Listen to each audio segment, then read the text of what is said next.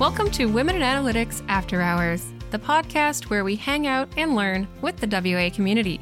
Each episode, we sit down with women in the data and analytics space to talk about what they do, how they got there, where they found analytics along the way, and more.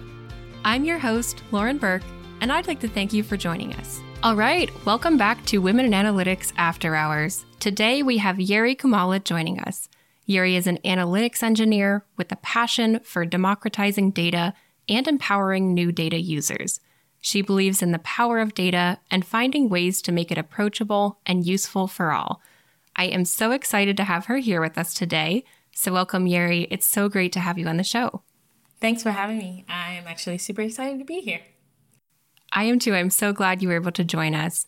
So, just to start out, could you tell us a little bit more about your background? I know you took a pretty unique path into data and just some of the stops you had along the way.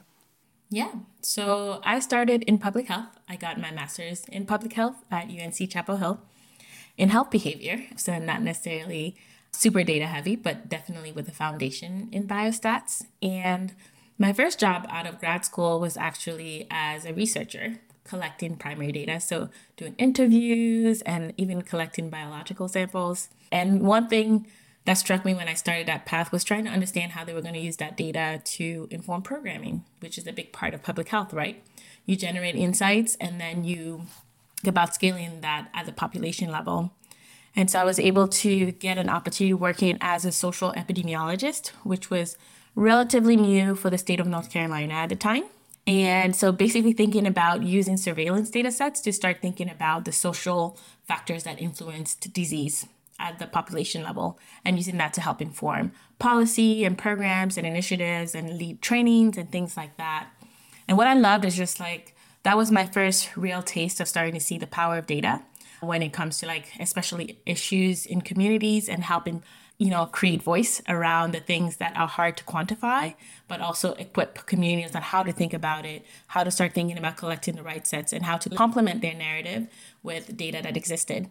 And so I continued in that path in one way or another in local government and the nonprofit arena, basically using data as a way to inform programs or evaluate programs and initiatives or identify areas of opportunity. So, always shaping kind of that story and really kind of thinking about it from a population health perspective. And as I kept going, data science was really booming, and how we're talking about data was really shifting outside of the health space. And I felt like in public health, it was pretty um, rigid in how we thought about data. And we were really slow in terms of like how we thought about processing information. So, for example, you'd collect surveillance data and it could take up to a year or more to clean, restructure, and then translate that into digestible chunks for policymaking or programs or for local health departments to start using it to inform their initiatives. And so I definitely realized that there's a lot I could learn outside of that space and also excited about the opportunity that existed outside of public health. And that's kind of what led me to eventually analytics engineering, but started off uh, more in this quest to discover what data science was all about.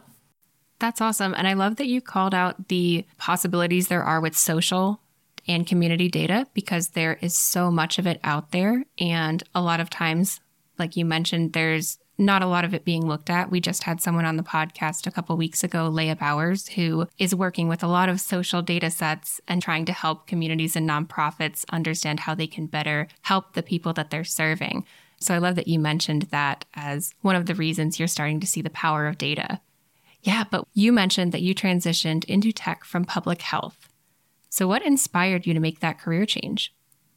So, what really inspired me, in addition to like really wanted to just solve problems differently than how we were solving it in the space that I was used to, right? And you mentioned kind of like social data. So I did a lot of social determinants of health and health equity work, and people wrestle with like trying to think about that. I felt like I could learn a lot outside of public health in terms of being more strategic in how we think about data. And then the big driver really was flexibility. So I actually manage a chronic condition. And so for me, one of the important piece was also being able to continue growing in my career, but being in a space where also I had a little more flexibility in how I did that work. And at the time, tech was one of the only spaces where you could work remotely. Like that they provided that option. There were a lot of companies that were more willing because that was pre-COVID, right? This idea of working from home wasn't so foreign, and this idea of being able to still problem solve and be impactful and support like these things that I'm passionate about. Felt like okay, I can still do this in all these different spaces, and hopefully one day go back to my health space. um, and so that's what led the shift from public health and local and state government to the tech industry. That's awesome. And you actually ended up at one point at a healthcare company or a health tech company. So you still got to bring in some of that feeling of working with the impactful data and making a difference, but doing it in the data space as opposed to the public health space. Exactly. It was like going home for me. That's great. And so when you were making that transition, you had already had experience working with data, maybe in a slightly different way, but you'd been doing it for many years. Mm-hmm. So, do you feel like your background and your experience in public health influences the way you approach your data roles now? It significantly influences how I approach data problems. And I am actually really glad I was trained the way that I was because I always think about it in terms of what we're really trying to answer. So, the business need and really being able to zoom out because I've always had to think about what is the most impactful and be very, very strategic in what I'm going to invest my time and resources, especially because in public health, it's slower and you're working on a massive scale. And so I do the same thing now. The hardest transition for me was translating it to the language that they use in this industry. It felt like for a while I had a moment where I felt like, is there am I does my background really translate really well? And it just felt that I hadn't been equipped yet with the right language to say what is similar and what's different. And so it felt like learning a whole different um, language for sure. It was like, oh, this is what they mean. Oh, we've done this for a while. Or this is how you think about data architecture. This is how we've talked about it in MySpace before, right? And so it was more spending time translating and better understanding like how my foundations were still really relevant and how my skill sets working with stakeholders and people and communities and getting people on the same page was still something very very useful and needed in this space that's so interesting and you mentioned earlier that just the scope and the way you're working with data looks a little bit different. And often in public health, you're following a more rigid, structured protocol. You have many steps that you have to follow exactly to a T. And in industry, it really doesn't look like that. You're seeing things happening as you need them to, right? A lot of more innovation, yeah. a lot more MVPs coming out just because you're really on a time crunch. Are there any other differences like that that you were surprised to see when you made your transition? Yeah, I think one of the biggest ones is that some people are aware of the limitations of the data and some others are not, but are still willing to make really big decisions off of very small and incomplete pools of information in industry that you cannot do as nonchalantly in the health and the public health and healthcare space. You have to be able to clearly define what's missing. And that's also why we're slower in some ways is all the limitations, right? Like, what are you inferring? Why are you making that assumption? How did you collect it? Why did you collect it this way? You know, and is it uh, random or not? Like, you you start really leaning into some foundations in statistics, but also really thinking about how do you want to be able to generalize this information. Whereas in industry, um, yes, there's A/B testing and thinking about how you break down certain things, but that's not as much of a limitation because the the approach is more jump in and act right? Is don't be afraid don't slow yourself down because of the limitations. Be aware of them but like don't use that as a limiting factor which is possible because of its smaller scale tends you tend to be product focused or systems focused in a much different way. So for me it's been a huge shift as well of realizing it's okay you can take more risks you can be bolder you can play with a data set in a very different way than I had been exposed to before. Yeah, I think that's such a interesting and helpful way of putting it. One of the things that jumped out as you were saying that was I feel like a lot of time in academia and research when you're looking into a potential question, you're thinking about a problem, you're not really sure what the answer is going to be and you're okay with that. And in industry, a lot of times, especially as a data person, someone's coming to you saying, I think this is what's happening. Can mm-hmm. you prove it for me? And they're going to be much more aligned to whatever you come out with if it also aligns to what they're hoping for. Mm, yeah, exactly. So now you are working as an analytics engineer, and you've been doing that for a few years now. And that is still kind of a relatively new job title within the industry. So, what does your typical day look like as an analytics engineer? I know it's a great question because I feel like analytics engineering can mean very different things in different places. I like to define it as a cross between someone who knows data analytics, so all the way, you know, to how you present the story, to data engineering. So being able to flex across that entire pipeline, but with the business function top of mind. So what that looks like for me right now is that I'm embedded in a marketing team and I'm focused on thinking about the opportunities for automating data whenever possible, streamlining and standardizing data quality. So, really thinking about what kind of questions do they typically try to answer? How do we make sure that it's consistent? There's good data quality around it, so monitoring that information, but also being able to zoom out far enough that you're not building data models that are hyper specific to one particular question or ask, right? So, like, really thinking about the data infrastructure in a way that is optimal for the particular business unit and the type of questions that it typically asks, but also keeping in mind the larger like core analytics engineering function of being able to kind of think about the system across the board. We use DBT, which is one of the tools that has definitely further defined the analytics engineering function. So it's become one of the tools like that's often directly associated with analytics engineering, right? But some places don't necessarily use DBT, but still have analytics engineers so my day to day looks like a mix of spending a lot of time coding or meeting with folks or kind of addressing bugs, trying to define kind of how to think about data and just kind of generally always problem solving. That's awesome. And I know you talked about this before, but a lot of your work as an analytics engineer also kind of aligns with the strategy side of yes. data. So when you were coming into this new role as an analytics engineer, did you know that strategy was going to be such a big part of your role, or is that something you found along the way? So, I was lucky enough that how I fell into analytics engineering was also because of my love for data strategy. And so it aligned really well. I didn't realize it could be such a core part of the role, to be honest, but I realized it's such a strength to be able to think of it that way. And so, what I mean by data strategy is you have to really understand where the data is coming from, how you need to transform and analyze it to make it as useful as possible. So, all the different components that we often think about, but we don't spend time thinking about it consistently. So, everybody approaches it differently, right? But really, the power is also in knowing what your approach is and what is most important in that process.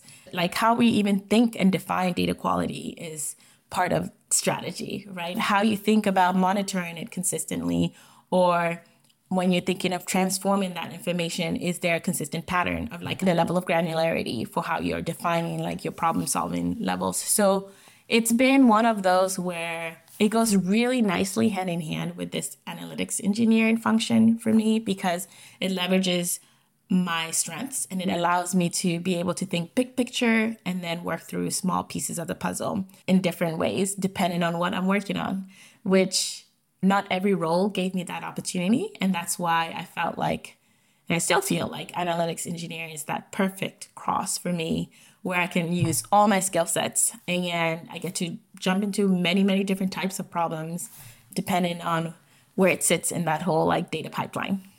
Yeah, I think that is such a absolutely necessary thing to have on an analytics or data team is just someone having that strategic vision, in making sure that that's being applied and followed every step of the way.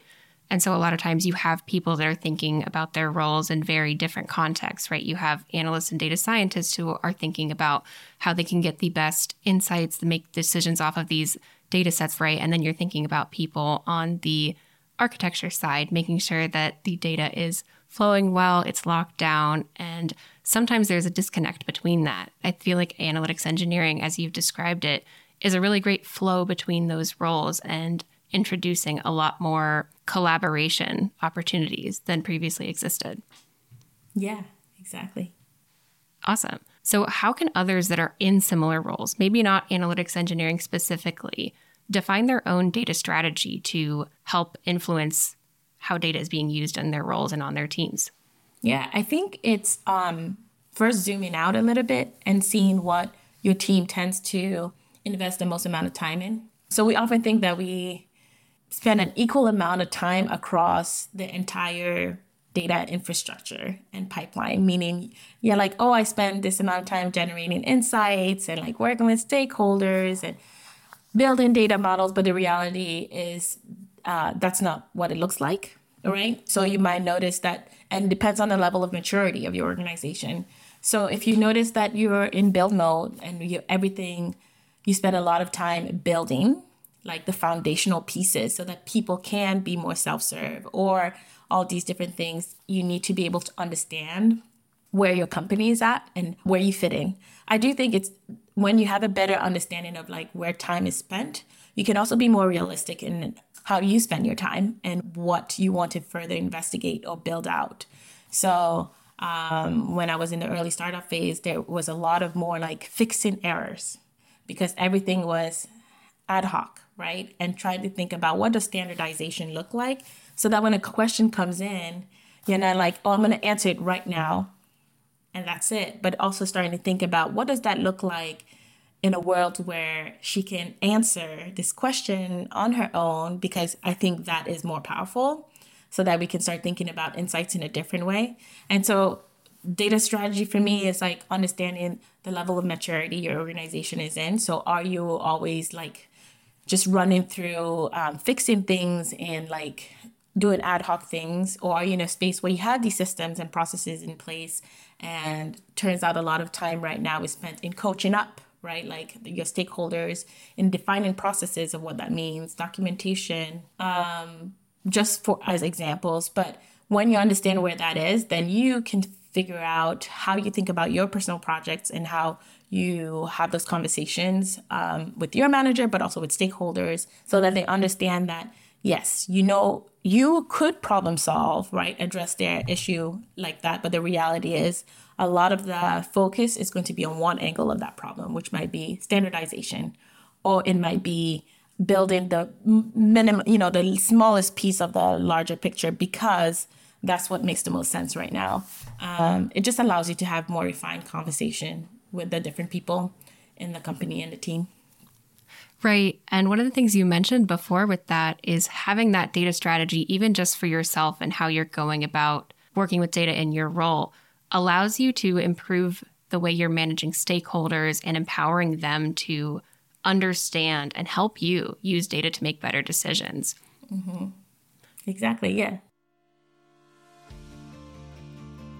Learn, connect, and collaborate with the global data community at the 2023 Data Connect Conference on July 20th and 21st in Columbus, Ohio. Data Connect brings together industry leaders, technical experts, and entrepreneurs to discuss the latest in data, analytics, machine learning, and AI. Learn from high quality content delivered by thought leaders like Cassie Kozyrkov, Chip Huyen, Stephanie Domas, and Wendy Batchelder. Use promo code WIA After Hours for a 15% discount off regular or virtual conference passes. We hope to see you there. Are there any kind of skills that you've learned when you're managing stakeholders, when you're trying to figure out what people are really looking for when they're asking a question that you think would be helpful to share with others? Yeah, I think the first one that seems very simple but has been very helpful for me is create a shared language. So don't assume that you are um, both understanding the problem from the same angle. So, defining what exactly it is that you're talking about from what is engagement? How do you define it? How do you look at it? What does it mean, right? Like when you say it doesn't look right, what what does that gut instinct tell you it doesn't look right? Like what are the steps you follow to better understand why it doesn't look right to you? And also trust in that the subject matter expert. So if someone is not in the data world, right? But they're subject matter experts, let's say in engagement, I'm just using this random one, trusting that the way they see information is important, even if our data systems do not reflect that, because then it helps you better understand what's missing. And then you drill, and for me, it's like constantly asking why. Why is the simplest thing you can do, but it's just asking the why, like why you say it doesn't feel right. Why is that a problem? Right. And so there's the part of really understanding why, what the friction is and why it matters to that individual and what it's supposed to inform. Sometimes it's because there's pressure from the board, right? It might not be something that's personally important to them, but it's important to how we present that whole team. And that matters. And so you need to know like what that means, right? And how understanding level importance. And so in my past lives, what that looked like, um, which I haven't done as much in recent years, is I would shadow people. So I've worked where I had to really help build how they collected information about even like parks and recs and i would go to the rec center and see like from when someone comes in and they register to this particular community center what does that look like right from data collection to where it's stored who is reporting it what kind of errors are more likely um, or forestry, how they would count trees in Baltimore. And so, like, being able to, like, ride on the trucks and see kind of like what that process was like. And I use that as examples because there's an opportunity also for just understanding the flow of information and not necessarily like data generation. So if they're not creating the data, it's more like how are they using it? Have you seen them use it? It helps you understand the gaps and it helps you better understand what you're building for, but it gets you really invested in the whole piece because you also want them to know that you are a champion and you're trying to make their life easier. The big thing that I've noticed is that people are afraid to slow down. They like to just go, go, go. Um, I do like to slow down to a fault. Maybe sometimes it's not always, sometimes I need to be quicker, but I'm okay with the, this practice of getting people to pause and focus on the right things because then everyone is bought in, is on the same page, and has a shared understanding of why it's important and how you champion that person. And a lot of people want to be more data savvy, but there's this bridge in how we talk about concepts that can be very alienating. And so the other piece is helping people understand what you're doing. It's just a simple thing, you know, like what does a data pipeline mean? What does monitoring really mean when you're saying you're doing that? And why are your steps so filled with so many different pieces. So being able to kind of like break down your flow and why it's important and why it needs to be consistent and why they should your stakeholders should be engaged is just as important.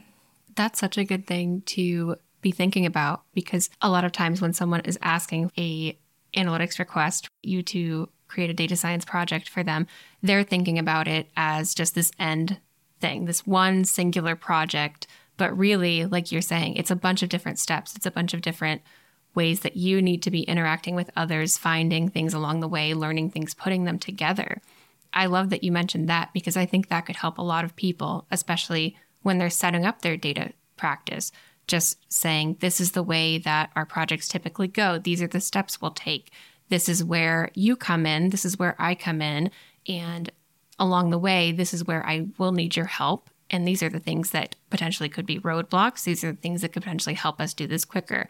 I also love making templates just because yes. I think it helps you so much if you can go back and then you have a template of how you worked on a particular project, especially if you worked with a particular person before, you can send that back to them and they will hopefully remember that process and be able to understand what stage they're at and how they can best support you. Exactly. Because the other part that we don't often like capture, like even in our you know, when you're sprint planning or thinking through stuff, it's like the iteration piece is not something that you can capture really well in a ticket or in a flow, but yet it's essential to the success and value that you generate from a project is um, not always just the end result, but that iteration process so that they are part of the decision making. They understand why it was a yes or no, why it was prioritized or not. And those are like conversations that you're having or finding ways to document.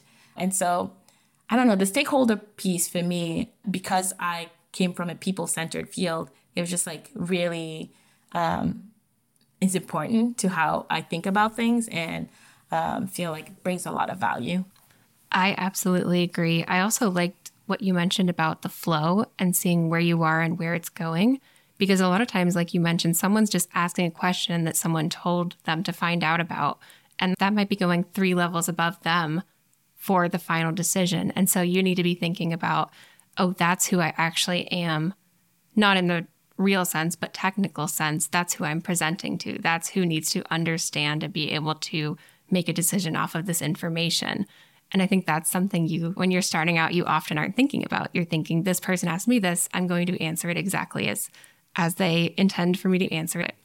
Yeah, I, I used to do a, a like stakeholder matrix. I forget what it's called. Basically, I was also trained as a project manager, and I would just like who is really making the decision, who needs to know, but like stay informed, who is just like has an understanding the power structure. So really understanding the whole like hierarchy, but why certain people need to be kept in a loop a certain way or why the question might have been framed a certain way. And it really helped, like, just give me a good sense of how to be thinking about, like, that one simple question, right? Of engagement. I love engagement because that's always been one of, like, those where I'm just like, oh my gosh. Uh, it means so many different things to different people.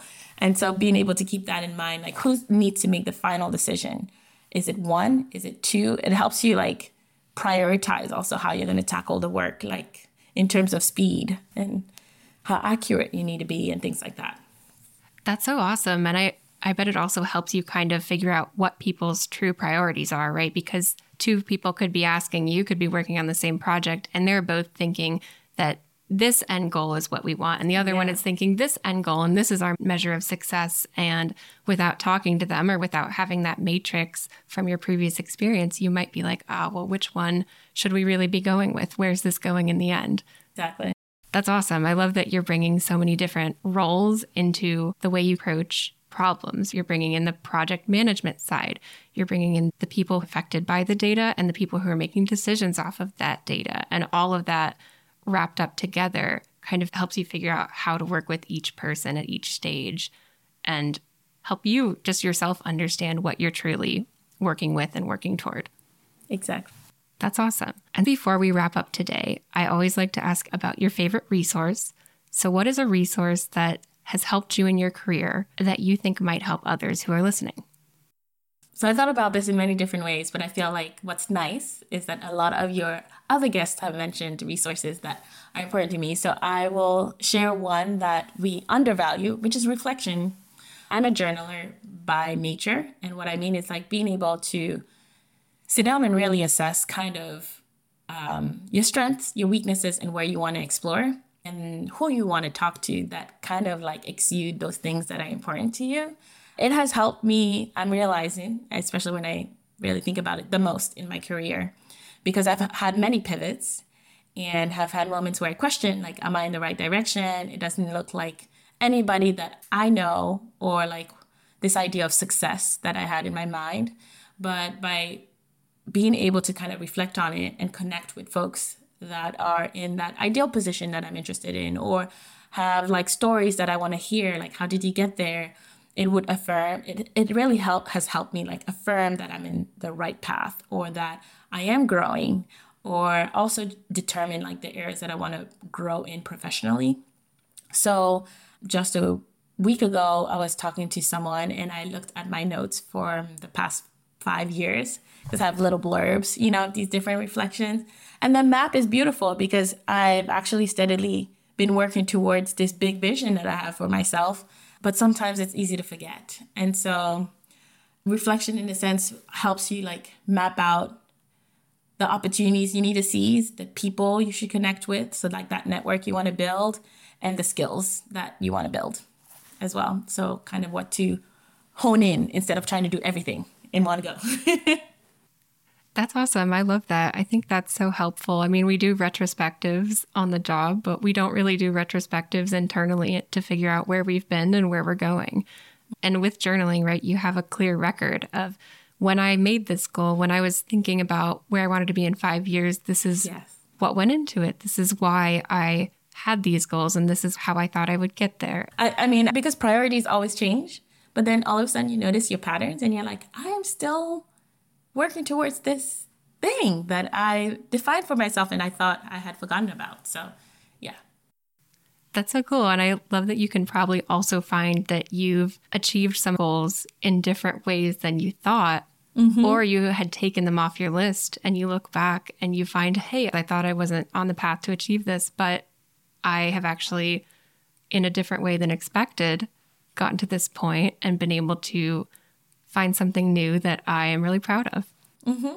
It's a beautiful thing in many ways. I have been rereading old journal entries, especially in moments where I'm pretty down or just questioning um, where I'm at or what I'm looking for for myself. And then you feel kind of, it's like talking to your past self that's cheering you on in some ways and reminding you you did your homework and maybe this didn't work out. Now you're trying something else. Or, you know, you thought you didn't learn anything from this awful experience doing XYZ. And then all of a sudden you're like, oh, I gained so much, so many insights that I now use to be more discerning and um, more intentional in how I support others or think about problems.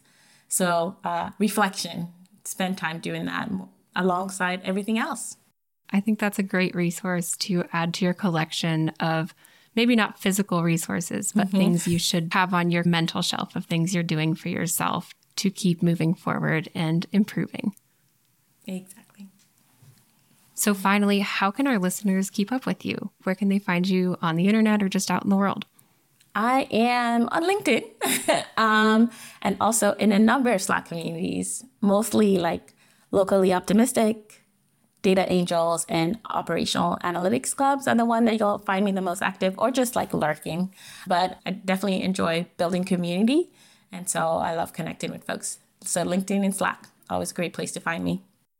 We will absolutely link both your LinkedIn and all of those Slack channels because I'm in a few of those and they're just such amazing places to meet people who are ex- excited about data as you might be. And it's great to have that kind of community and just know that people like you are out there and they want to talk about data all the time, just like you do. Exactly. Well, thank you so much, Jerrie, for joining us. I thought this was an amazing conversation. We got some really interesting insight into data strategy as an analytics engineer and in other roles, and your unique path and some of the skills that you're able to bring into your analytics practice and use in a way that makes you a better analyst, analytics engineer, and person to have on a data team. Thanks so much for having me, Lauren. This was awesome.